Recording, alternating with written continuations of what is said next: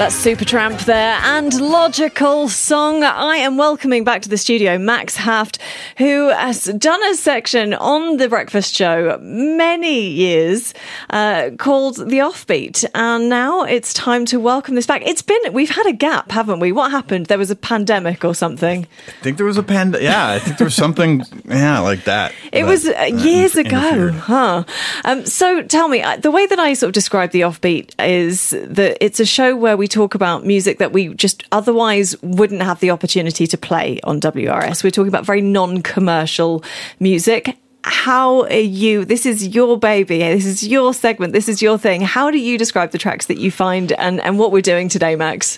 Yeah, let's just say that um, it's probably music that one would find on the off beaten path, so to speak. Um, it's not going to be your typical. I'm not going to be here talking about Taylor Swift or Beyonce or Justin Timberlake, who.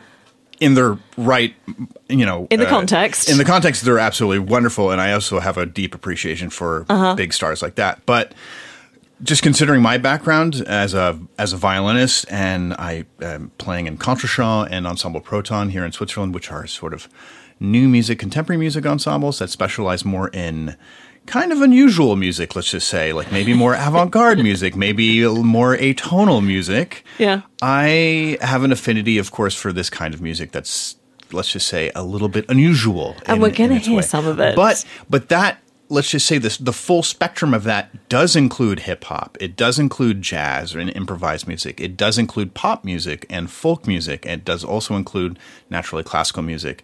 So i really try to incorporate a whole breadth of genres that could identify with virtually anyone. Um, it's just maybe a little bit more lesser known than uh, That's it, because this stuff rarely gets into, let's say, the charts. Right. It's, it's not a chart hit. It's not; these are not chart hits So- necessarily. They well- could become chart hits. Maybe it's also like a younger artist that is like blossoming that's Mm-hmm. going to become very well known. So it's also that's kind of my approach as well. Is like finding new artists that have. At at least for me, that are really interesting, that bring something new to the table. Whether it's electronics, whether it's uh, whether it's singer songwriter, there's a whole gamut of things that I look for when I bring an artist to the offbeat. With that in mind, who's the first artist that we're going to look at today, Max? Well, we're we're we're going old. We're uh we're going okay. So this guy's name is Jordi Savall, and he's a, a viola da gamba player. So uh, this is we're, we're we're we're sticking to some classical roots here, and we're going to more like Renaissance music. And um, he's a pillar in in old music, and he's someone who's been around for many many many years. And uh, let's let's have a listen. All right, let's have a little listen. Once again, what's this guy's name? Geordie Savall? Jordi Savall. Geordie Savall. Let's have a listen.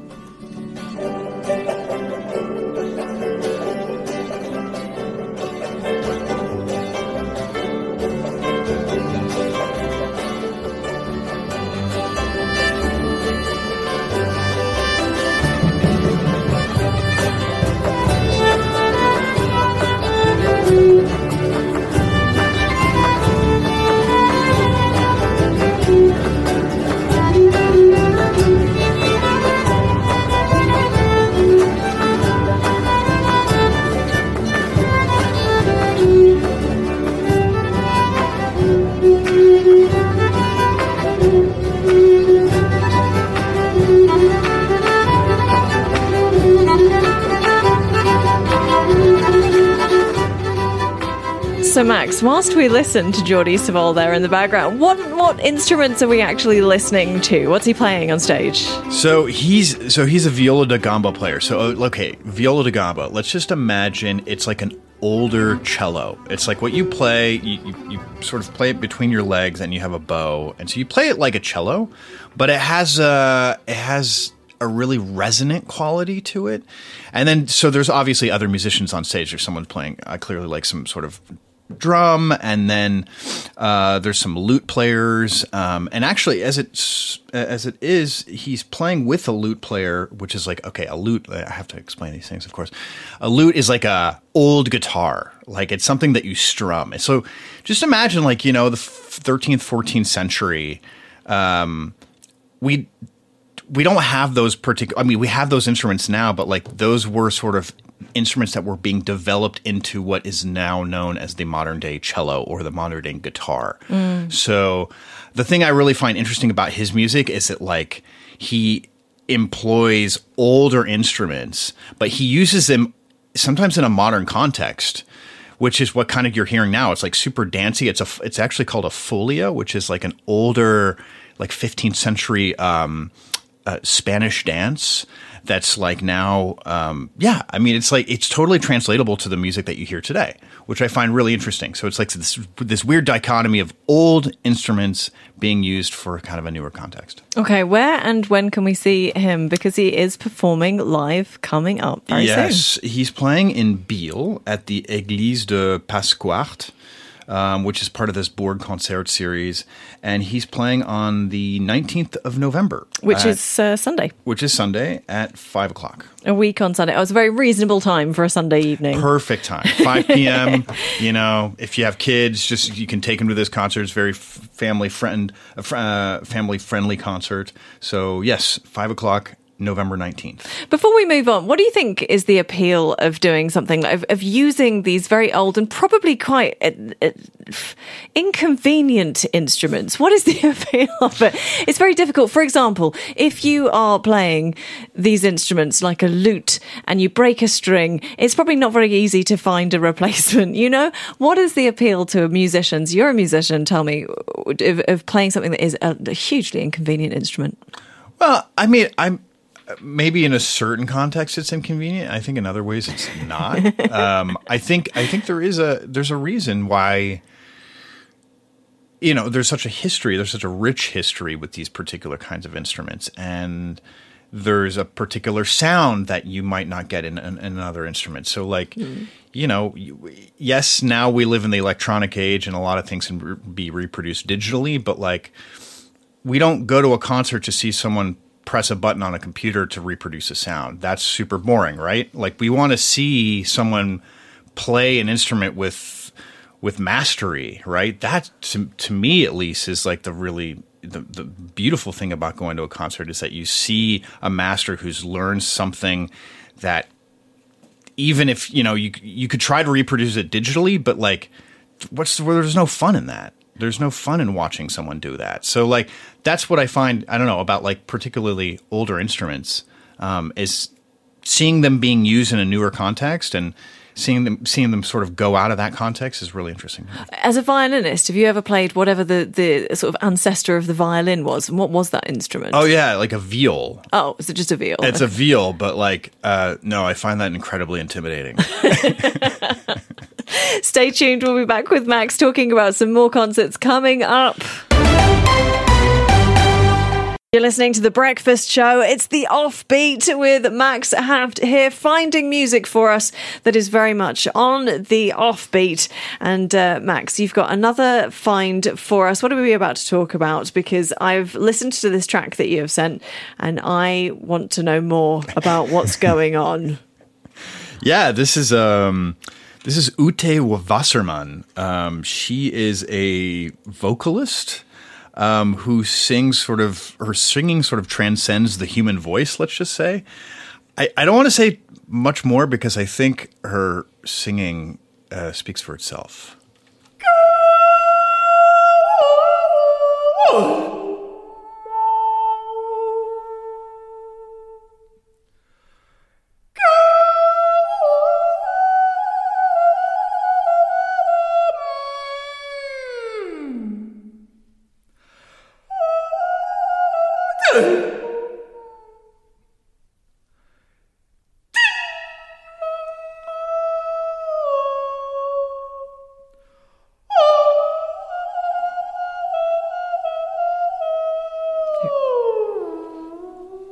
Max, when I listen to Ute Wassermann, I'm thinking that she's replicating bird song, something like that. That's what this is making me think of. And I picture her out in some sort of wilderness somewhere, maybe in an Amazon rainforest or something like that, you know, like sort of imitating incredible bird song. Uh, I was surprised to learn she's German. I don't know why.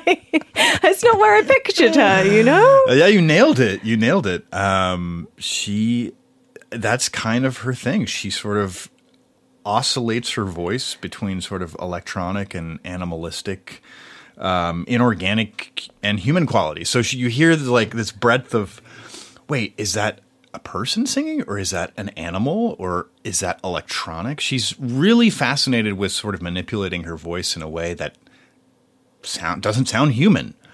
And Agreed. I, I, I find that unbelievably fascinating. You know that like the human voice, which has been obviously been developing for thousands and thousands of years. Here you have someone who's like trying to sound not human, at least in a in a musical context. How on earth has her journey happened? Like, how is how has she come to? Be who she is touring around singing these songs because it's a it's not a conventional path is it I mean, how do you get your voice to do this sort of thing well and how do the neighbors feel about it I believe she's in her 60s now. So she is kind of a, she's been doing this for a while. She went to the UC, uh, UC San Diego um, and studied singing there. Um, but a lot of her sort of work has been done on her own. I mean, she's cultivated this herself. She had, she didn't necessarily learn it from someone else. Mm. This is something that she cultivated on her own. And I find that really, really unbelievably respectful for someone who sort of comes up with a new technique in singing, you know, and now she's, let's just say, revolutionizing the way maybe singers think about singing, or at least who want to go in more sort of improvisatory, uh, experimental music. Um, she's now, and, and, but actually in general, I mean, you can, you could maybe even hear this as a as a as a like a sort of backing track, you know, in a in a pop song for for example. I mean, obviously in a very you know dampered way, but uh, mm or I can imagine it in a in a computer game or something. I, don't know. I, it's you're right though. It's got that real sort of blend of what's techno, techno or electronic and uh, and animal, and it, it's coming out of a, a human's vocal cords. You know, um, when you talked about the school that she went to, I sort of imagined for a moment the audition that she may have had, and and I wonder if you went to a, a music school as someone that's been through that whole experience, Max, and you were like, I've got a new technique for playing XYZ instrument, would they say absolutely not? You have to learn the classic classical way first.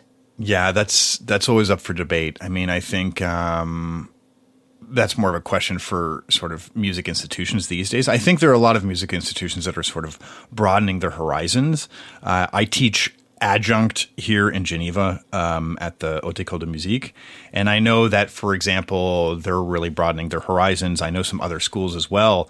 Um, but you know the, the, the beautiful thing about being a musician and a solo musician in that context is that you know you kind of have to create your own thing if that's you know if that's the what you see your career developing as. Like for her, like it's all about being a solo musician, right? But like mm. the vast majority of musicians, let's just say, either want to play in a band or they want to play in an orchestra or they want to sort of do like DJ stuff and like become their own sort of producer.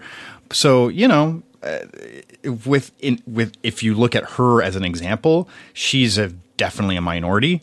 Um, but yeah, I mean, still, uh, you have to give her credit for for for sounding like an like a, a, a crazy animal in the Amazon forest. A hundred percent. I'm just going to play her once more as you tell us whereabouts we can actually see her. Um, I'll just remind you, it's on the 24th of November. It's a Friday. I know it's in Geneva somewhere. Where where is it?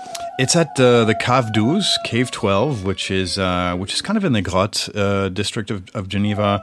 Um, it's going to be just a fantastic, fantastic show. Um, it's it's she doesn't play so often these days, so and I doubt she's going to be coming to Geneva anytime soon after this. So um, she's really someone who kind of is a recluse person, and then she'll pop out every now and again and, and give a show. So Amazing. Cave12.org is where you can get your tickets for that one. There'll be a couple of other artists as well performing that same evening. So, a good opportunity to discover. Max, I hope we get to hear some of you at some point playing the violin on the offbeat, but we much appreciate you coming in with some of the very different tracks that you have found for us and the gigs that you have got coming up for us on the offbeat. Thanks, Max. Thanks a lot.